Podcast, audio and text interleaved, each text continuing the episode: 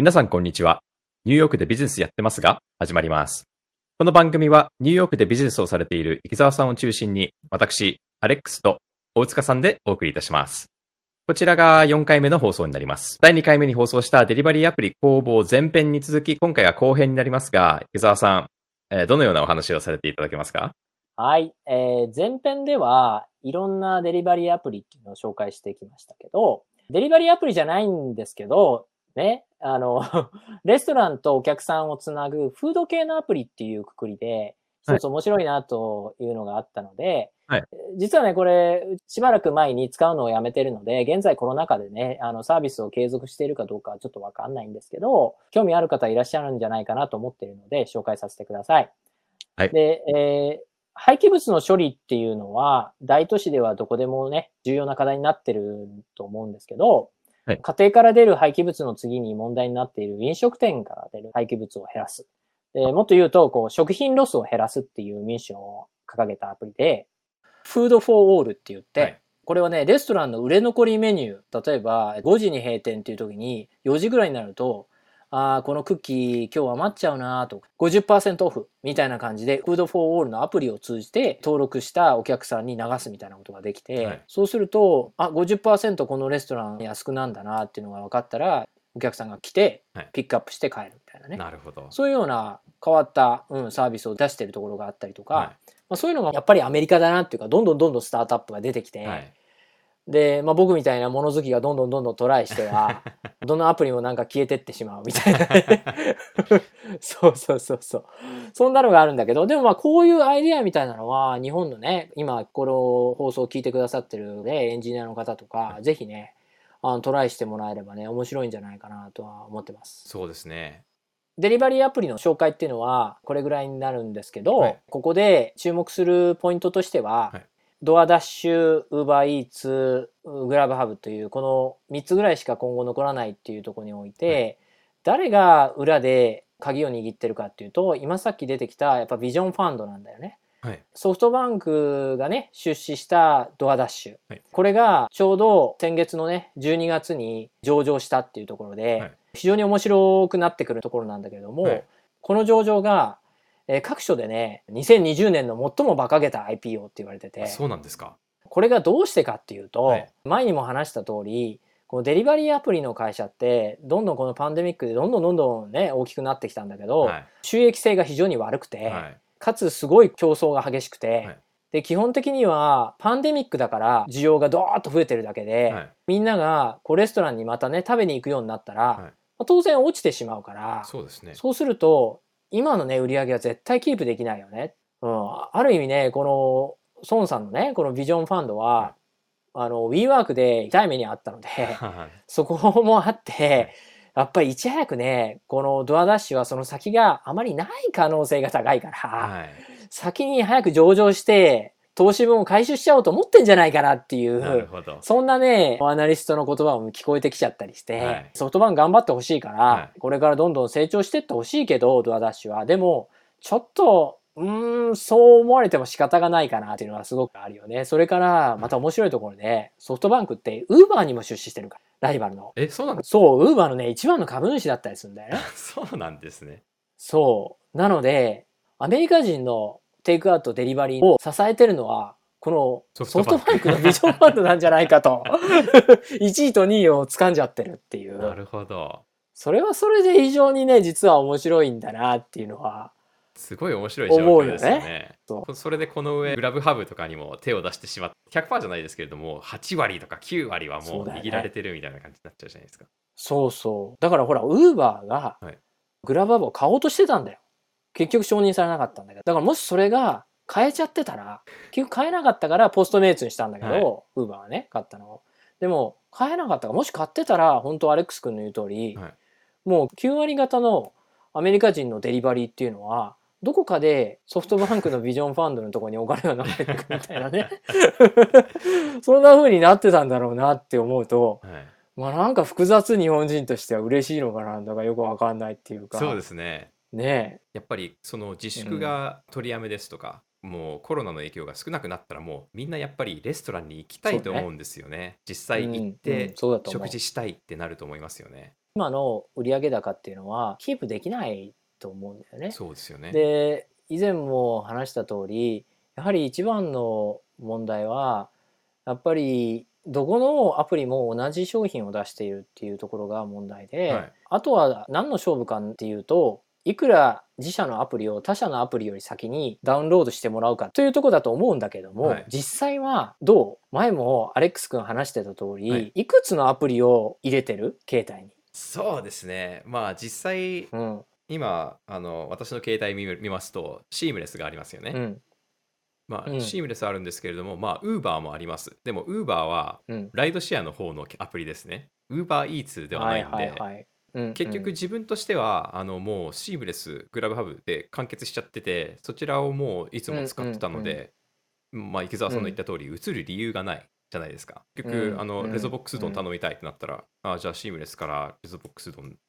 頼んでみたいな感じになるじゃないですか。そうだよね。で結局他のアプリをインストールしてもまあ試してみようって言って1回2回使うことはまああったとしてもうん。サービスによほどの違いがない限り映らないですよね。うん、そうだよね。だと思う。で結局映る時ってどうなのかなって思った時に、はい。各社がたまに行ってるキャンペーン、はい。送料無料キャンペーンとか、はああいう時に映るんだよね。なのでうちもレストランやってて、はい。あれ嫌に今日ドアナッシュ多いよねみたいなところあると、はい見てみるとあなるほどねと。ちょうどそういうキャンペーン打ってんだなみたいなのがすごく分かって、はいでもそれってキャンペーンが終わったらまた他のところに移っちゃったりして、はい あのアプリのロイヤリティっていうか非常に低いんだよね。そうですね。でもお客さんをゲットしていかなきゃいけないから、はどうしてるかっていうと、はい Google でね例えばドアダッシュレストラン名って調べると、はいドアダッシュで調べてるのに一番上に来るのはは、ウーバーイーツだったり そんなことがあるんグラムハブだったりするの。そう。それはなぜかっていうと広告を Google に払ったところが一番上に来るから。あなるほど。そう。なので、お客さんが例えばドアダッシュ、レゾボックスって打って、ドアダッシュのレゾボックスのページに行きたくても、いきなり上に Uber のページが来たりするから、はまあ一番上クリックしちゃったりしたら、は Uber で注文したりするんだよね、結局。なるほど。みんな一番になりたいから、Google に一生懸命お金払って広告費にすごい投じるんだけど、はいまあ、くだらないよね、その争いってっていう。でそんなところで広告費を莫大に使っていかなきゃいけないみたいなところ。はい。でそこで経営が圧迫されていくみたいなところをずっと繰り返していくので,、はいでこれはねどうしようもない競争、はい誰も得しないっていうか採算を取れてるんですねかね。各社赤字なんだよすごいなるほど。だからこれ先がなかなか見えないよねっていうところはい。でも結局ドアダッシュは一回使ったことがあるんですけど、うん使った理由っていうのが初回登録すると最初のオーダーがそれだよ15%オフとか15ドルオフとかそういうのがあるじゃないですか。それなんだよ、うんそういうので一回オーダーするじゃないですか。その後はもう使わないみたいな。やっぱり自分の慣れた方に戻っちゃうっていう。でその15%オフは誰が払ってるかっていうとアプリ側が負担してくれたレストランじゃなくてあ、そうなんですね。なのでそれは広告費なんで彼らが自腹で新しいお客さんをつかむためにはい。やってくれてるので、なるほど結局そこで、うん、広告費使うからまた経営が圧迫されるっていうところで、あこのビジネスにおいて何が重要かってところを考えてみると、うん、僕自身ねいろいろ考えたんだけどやっぱ詰まるところこれは配達業なんだよね。ーはい。まあ、うん、最後は。そうですねだから最後サービスの根底っていうのは配達の質を上げるしかない。質っていうのは何かっていうと、はいスピードなんだよねやっぱ今の世の中。はい。まあアマゾン見てて分かるようにアメリカは本当にそこはどんどん進んでると思うけど、はい2日以内に届きます、はい全米どこでもとかもう数時間で届きますっていうサービスもあるよねアマゾンっては。うん、だあれのおかげでもしかしたら他のサイトよりアマゾンがちょっと高くてもえー、2時間で届くの？なら頼もうかなとか今すぐ欲しいとかね、アマゾンをみんな使い始めるみたいなの同じでやっぱり配達業である以上はスピードは非常に重要なところなんだよね。はい。で実際にグラブハブは長年うちも使ってるんだけど、はい昔は僕自身が自分で配達してた なるほど。そうラーメン入ったら僕がスクーター乗って「行ってきます」って言ってブワーって走ってって 大体1,000回以上は自分で配達してんだけどすごいですね。そうラーメン配達とかしてて途中で事故ってあのバンにぶつかってね、はいあのラーメンまみれになったりとかそういうことしてたんだけど、うん、まあそれは置いといてでも自分で配達してた時っていうのははいやっぱりスピードが速いそうですね。個人で出ますもんねあ。そうお客さんのとこに一直線で行くから。なんだけどもオーダーも非常に多くなってきて僕自身じゃいけないっていうことになった時に、はいグラブハーブが雇っているドライバーさんに来てもらって、はいその人に配達してもらうっていう形に変えた途端にスピードがドーンと落ちて、はい。もうお客さんからクレームが随分増えてなるほど。注文してから1時間経ってるんだけどまだ来ないんだけどもそこでレーティングが非常に悪いのつけられちゃったりとか、はそういう事態になっちゃったんだい。よね。はい。それだけじゃなくて、はドライバーがね中には途中でね落としちゃってそのまま逃げちゃったりとか逃げる。そう逃げちゃったりとか連絡がつかなくなっちゃう。はい。でお客さんのいつまでたっても来ないんだけどってでドライバーに連絡してももうつかない。で結局食事はどこみたいなところでそのまま消えちゃってもうしょうがないからもう一個作って自分で持ってくみたいなこともしたことあるしすごいですね。あとね食い逃げしちゃうドライバーとかねいたりとかこれもうアメリカだと日本じゃほとんどないと思うんだけどないですよ、そあのねすごいですね。そう食べちゃう食べちゃう で面白いことにねこれね GPS でドライバーがどこにいるかっていうのがあれはタブレットで分かるようになってて、はい。ねご自宅に戻って食べてるのが分かるんだよ。う。それは。分かるの。でなんでそう分かったかっていうとその回はね結局ああもうどうしようもないって言ってもう一回作ってお客さんのとこに自分で持ってったんだけど、はい。そのドライバーがまたもう一回担当になって、はい。持ってってまた同じところに戻って食べてたので 分かった毎回同じ場所に帰ると。そう毎回同じ場所に帰るっていうのが分かってついに3回目そいつが来た時に、はい。デリバリーアプリの方に電話して、ふざけるなと。こいつはただ食いするやつだぞと、はい。今回はうちはキャンセルするけど、はい。他のとこで気をつけた方がいいよっていうようなね。すごいですね。でそのドライバー来たんだけど、はい。前だろ?前回食べたの。で話をして「え違うよ」みたいな話をして。で大喧嘩してそこで それは喧嘩になりますよね。そんなイケシャーシそうャーとそうそうそう店に入ってきて。そうそうそんなことをねしたこともあってはいまあなんていうかね、まあ、そのドライバーさんだけじゃなくちゃんとしてる方も多いんだけどでも言いたいことはやっぱりそこで問題になってくるのがやっぱりドライバーの扱いっていうところはい。がやっぱり各アプリとも非常に気にしなきゃいけないところだし、はい。それがサービスの一番重要な価値になってくるっていうのは避けられないところで、はい。ここで社会的にも問題になってるのがギグエコノミーっていう言葉で、はい。そのネットなどを通してねこの単発の仕事を得る働き方のことをギグエコノミーっていうんだけれども、はい。これが例えばウーバーのドライバーとかもそうだし、はい。運転する方のドライバーねとかもそうだし単発で仕事する人ってこれはね特にアメリカフリーランサーが増えてるから、はい。まあアレックス君もねそういう仕事したりする時もあると思うんだけど役者としてねその所属してるね事務所みたいなのあると思うんだけど、はい。それ以外にもやっぱ単発のね仕事みたいなのあると思うんだけどそういう時に、はい。保険が提供されないってことあると思うね。されないですね。フルタイムワーカーじゃないからやっぱあるでしょそういうの。ありますね。そういう時にフルタイムワーカーと同じように保険をね提供しなさいっていうようなことで裁判になってる州もあったりとか、へで実際にそれを提供するとなるとドライバーの数ってすごいじゃない配達多いですよね。全部ね保険を提供したりとかまたやっぱり事故る確率が高い仕事ではあるから、ね。保険のね額っていうのもやっぱ高くなったりするっていうのがあるから、はい。そこまで負担するともうただでさえ赤字なのにやっていけないやっぱそこは守らなきゃいけないっていうところで訴訟になって戦ってたりするんだけれども、はいでこれからもずっと問題になってくるとこでどうしても人間が食を運ぶからはい。こういう問題っていうのはもう出てきてしまうんだろうなとは思う、ね、そうですよね。うんまあ、あの、故意でなくても、間違ってラーメン落としちゃったとか、そのドライバーはどうするかって言わない方が楽って言ってそのまま帰っちゃう人とかもいますでしょうし、難しいですよね。ヒューマンエラーってものはどこにでもあるでしょうし、あるそれをどうアプリ側で対処していくのかっていうのが今後どのアプリが将来転していくのかっていうのでキーになるんじゃないですかね。でじゃあねそんなねドライバーさんはすぐクビにして終わりなんじゃないの？一回はね損したかもしれないけどとか言ってね、はいそういうふうに思われるかもしれないんだけれども、はいこれが違うんだ。違うんですか？レストラン側の意見を言わせてもらうとね経験上ね。はい。あのねそういう問題が起こります。はい。で、えーもちろん僕らはアプリにね文句を言うわけだ。こんなドライバーが来てね食い逃げしたよみたいな話をすると、はい。どうするかっていうとカスタマーセンターはもうすぐね分かりました。その分の食事代はレストランにお支払いするので、はい。以上でよろしいでしょうか？って言って一瞬で終わる。何も検証しないしドライバーに文句も何も言わないし、はい。ドライバーをクビにすることもない。すごいえ。それはね、最近ね、アメリカのいろんな企業見ててもわかるけど、カスタマーセンターにあまり時間と労力を割かさせない。な。何か返品があってもすぐ返金してしまう。アマゾンとかでも返品するときに、返品したいんだけどもチャットに言うと、わかりましたって言って、すぐ返金してくれるんだよね。いや、何かこちらが勘違いして注文しやってきたものとかは、それはお客さんのミスであるはずなのに、はいそういうのを考えずに、もうすぐね、返金してしまう。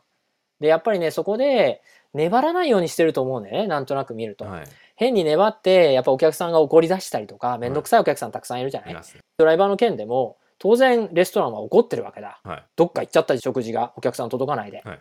君のところのドライバーが持ってって食べたんだよって言って、はい。こいつクビにしてくれって言っても、はい分かりましたって分かってないんだけど全然ね そうですね。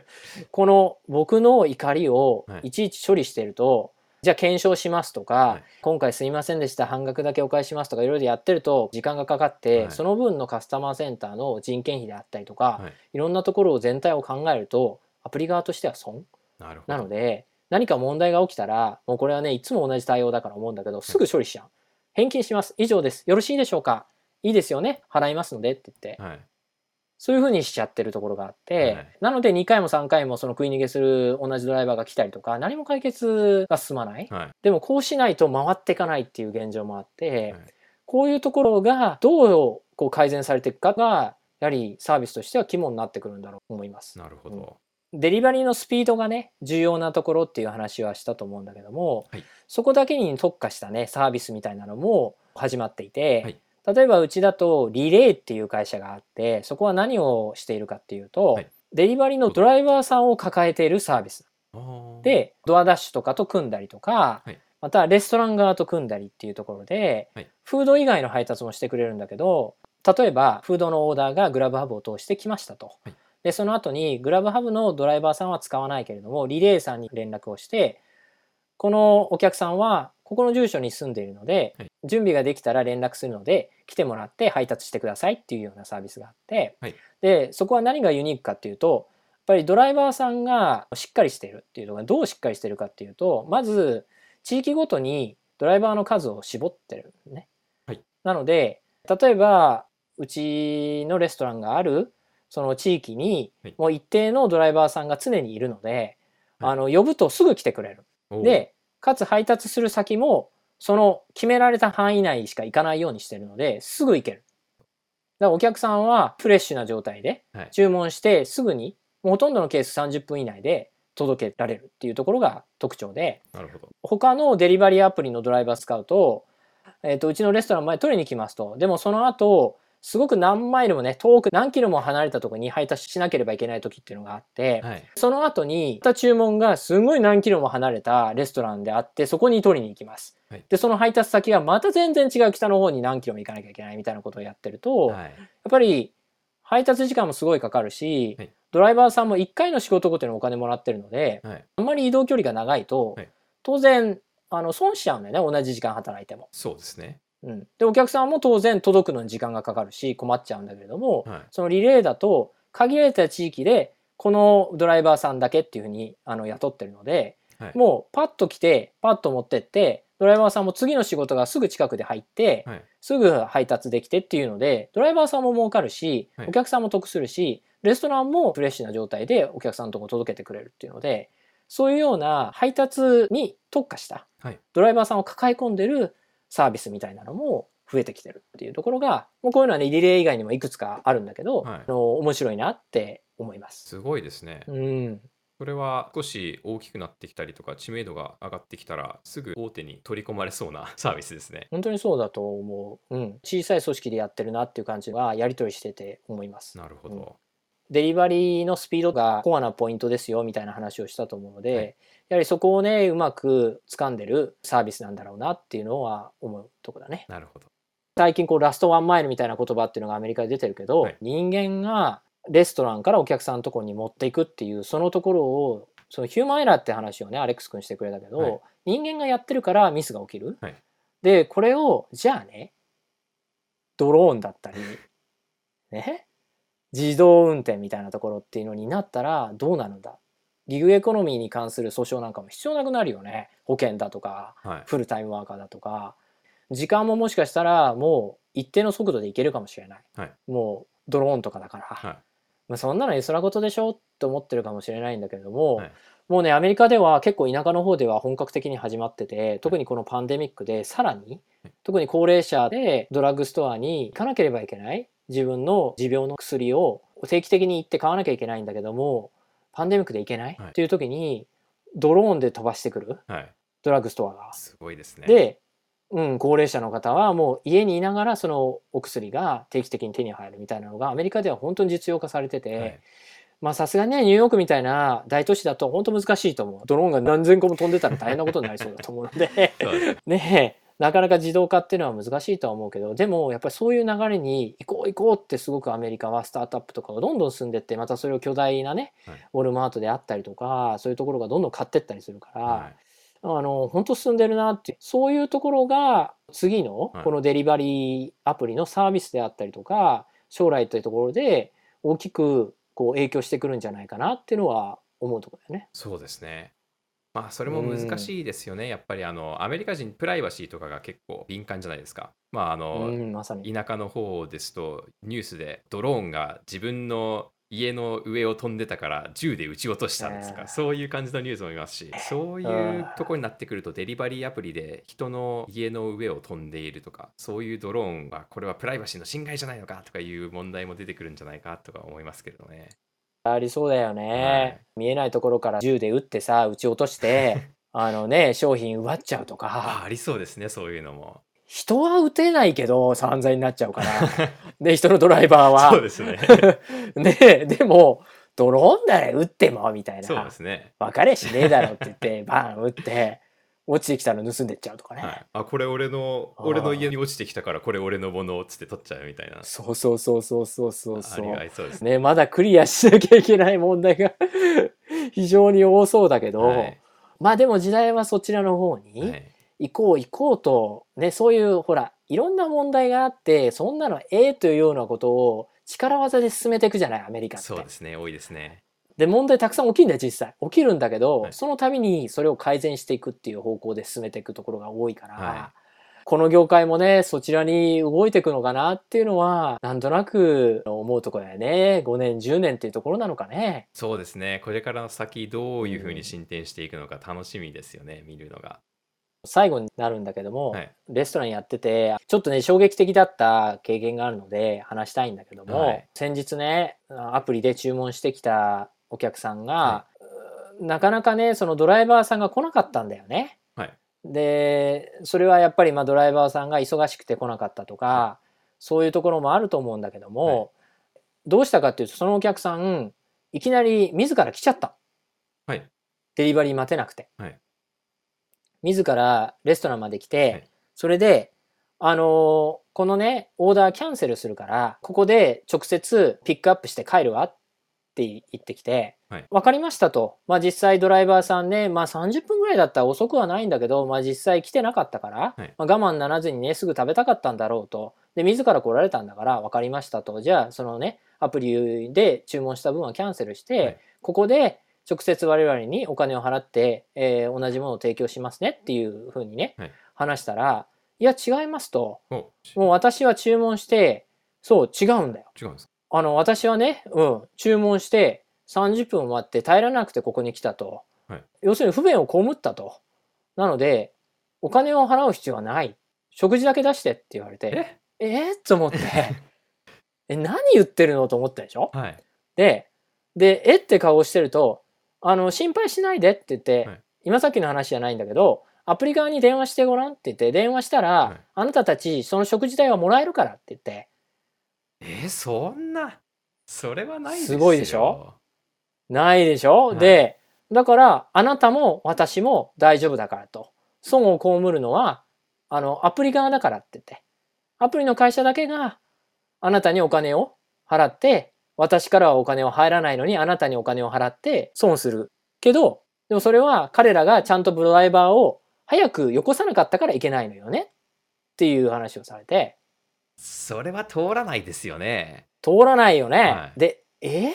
と思ったんだけどあのいやそれは違うと思うんだけどって言って、はいでひとまずねあのアプリ側に電話すると。はいで電話したんだけど全然繋がらなくて よくあることなんだけどここがねまたもで繋がらなくてもう目の前にお客さんもいるし、もうもういいやと。はい。もうあの、ひとまず切って、まあ分かりましたと。あの、今ね、ここまでいるから食事だし、あなたは払う気がないみたいだから我々に。はいかつ、おそらくアプリ側も我々に支払ってくれるだろうから、はい。分かりましたというところで作ってお渡ししたんだけど、はい。これって完全なそのね、あの、悪用だなと思って、そうですよね。そのアプリがしっかりとね、処理をしない。はい。ちゃんと検証できないのはわかるんだけど、はいすぐ返金のね、作業をしないと、はい。めんどくさいっていうのもあると思うんだよね。それで、そういう風になってるっていうのをはいみんな知ってるっていうか、はい。それを逆に悪用したやり方だと思うんだけど、はい。そういう人が増えてきたら本当になんか世の中まずいよねって思うところがあって、はい。うん、それで、はいもう一歩先にね、行きたいんだけど、は これがね、その悪用してるっていう感じでもなかったの、実は、お客さんの顔を見てて。悪いことをしている自覚がないっていうことですか？そう。それは何かっていうと、これはね、僕の主観が入ってしまうから、あの、必ずしもね、正しいってわけじゃないんだけども、はい。本当に最近ね、特にリベラルな方々の考えとして、あの、Google であったり、Facebook であったりって GAFA って言われるところをね、はい。に対してすごく敵意をね、あの、向けられる方がいらっしゃって、はい。で、う。そういう方々が、まあ、政治家の中でもね、うん、解体しようと、ああいう大きなところは。はいまあもちろんね、それは競争をね、阻害してると大きすぎて、スタートアップが生まれてこない、チャレンジできなくなっちゃう大きな会社がいるし業界に。はいなので、解体する意味があるみたいなところの正当な意見っていうところでなんとなく理解できるところもあるけれども、はいそうじゃなくてね、儲けすぎてて、ムカつくみたいなところちょっと違う考えで、ああいうところからはもらってもいいんじゃないの？みたいなところをね、考えてる方っていうのがちらほらいて、全然主流じゃないですよ。はい。なので、あの、無視してもらっていいし、そんな極端な話されてもとは思うかもしれないけど、はい。そういう感じにもちょっとつながるようなところがあって、あのアプリたちは儲かってるんだから、あなたたち20%も取られるのもったいないでしょって、儲かってるところから、踏んだくってって言い方までしてないけど、はい。利益配分じゃないけど、はい。そういうことをね、考え出すような、すんごい左の方々。はい。が増えてくると、世の中ね、成り立ってこないから、やっぱり頑張って素晴らしいアイデアを出してきて、そういうサービスを作られて、それを僕らが使って、はい。商売をしているところはあるし、はい。そのアプリで便利にね、家にいて食事が食べれてるっていうところで、はい。儲かってしかるべき、まあ、あの、今さっき話したように全然儲かってないんだけどね、彼ら。はい。そこ問題でもあるんだけど、そういう人たちが出てきてしまうと、うん、本当の競争の阻害になるなっていうところが思って、そうですうね。ん、これはどうなんだろうっていうのをすごくね、そのお客さんが帰った時に、なんか一人呆然と考えていたっていう話をね、したいなと思って。そうそうそう。それはね、すごく感じました。全然ね、あの、こんなのはしょっちゅうってことじゃないんだけど、はいそういう左の方増えてきたから、ちょっとどうなのかなっていうのは、最近思ったりするところだね。そうですよね。まあ、池澤さんとしては、あの、アプリ側のいいところも悪いところも知っているっていう観点からして、うんこういう話は本当複雑なんじゃないかなと思いますね。結局増えてそういうお客様がデリバリーアプリが潰れてしまったらそのお客様がデリバリーを受けられないっていうことで、どっちも不利益をかぶるという感じでそうする意味がないんじゃないかなとは思いますね。やっぱり共存共栄なのでね、はい、いいサービスもあり、我々もそれによって生き残っていけるっていうのがあるので、はい。いいバランスがね、つけていければっていうのは、やっぱりみんなが思ってるところなのでね、はい、そこでもう目の前に起きてくることなんだと思うんですけど、えー前回の放送で話したようなドアダッシュなど業界大手がドライバーというう自社で抱えているリソースを使って、はい。大手 EC などと組んでフード以外の配達例えば日用品とかありとあらゆるね店舗で扱っているものを配達をするビジネスをを始めていて、はい、まあ要するにフードだけじゃなくていろんなものをこう運んでいこうってことなんだけれども、はい。これはねやっぱり世界中で必要とされるサービスなので、はいフードだけだとねなかなか利益率がみたいな話をしたと思うんだけれども、はい、まあ、この業界のね手詰まり感みたいなのを多少解消してくれるものになるのかな、まあ、新しい展開なんじゃないかなと思ってます。だ要はねありとあらゆるものをこの生産地から、はい。あのお客さんの目の前まで運んでくれるっていうサービスっていうことで、まあ、あのもっと視点を変えると例えば UPS とか郵便局とかね、はい。あのフェデックスとかのそういう配達物までもしかしたらドアダッシュとかが関わってくるような未来があるかもしれないしはい、すでにアメリカでもねインスタカートって呼ばれるサービス、商品とかをねえー一般家庭まで運ぶようなサービス、はい。とかもちろんアマゾンとかもそういうことをやっているわけだからそういう強力なライバルがいるんですけど、はい。日本にはねまだそこまでもちろんアマゾンはありますけど、はいそこまで強いライバルがいるわけではなくて小さいサービスはたくさんあるっていう状態なので、はいあのこれから大きなところが入ってきたりするのかなあのとても面白い競争がね今後見られるんじゃないかなと思ってます。そうですね。それは面白そうですね。日本の話なんだけれども、こう出前館とウーバーイーツみたいなところが有名で、はいでもここにヨーロッパ系のねアプリが今どんどん入ってきたと、はいウォルトって会社知ってる？知らないですね。これねフィンランドのフードデリバリーサービスなんだけど、はいこれね広島からスタートしてあーすごていですね。うちのスタッフにも、えー広島でウォルトって知ってる?」って言ったらはい「ウーバーイーツとウォルトどちらも大人気です」って言って同じぐらいでみんな使ってますよって言ってねへそう。で今福岡とかもう各大都市にどんどん広がってて、はい。あとねフードパンダっていうのこれはねドイツ系だったかな確か、ーはい。パンダ好きですね。そうパンダ好き。そう。もちろんねアメリカのそういう巨大なところ、はいドアダッシュとか今日話したようなところがもしかしたら日本にね参入することもあるかもしれないのでですね。これからね日本もねどんどんどんどんそういうのが増えてくるんじゃないかなっていうのは思ってるところです、はい。そっちのアプリが本でも生きていけるかは見ものですね。そうだね同じような戦いがね起きてくると思うので、はいたくさん参入してきては、は日本のビジネスのとこだはけい買収したりとか、はいそういうのがいろいろ起きてきたりとかするんじゃないかなと思うので、うん、見ものだなと思ってます。そうですね。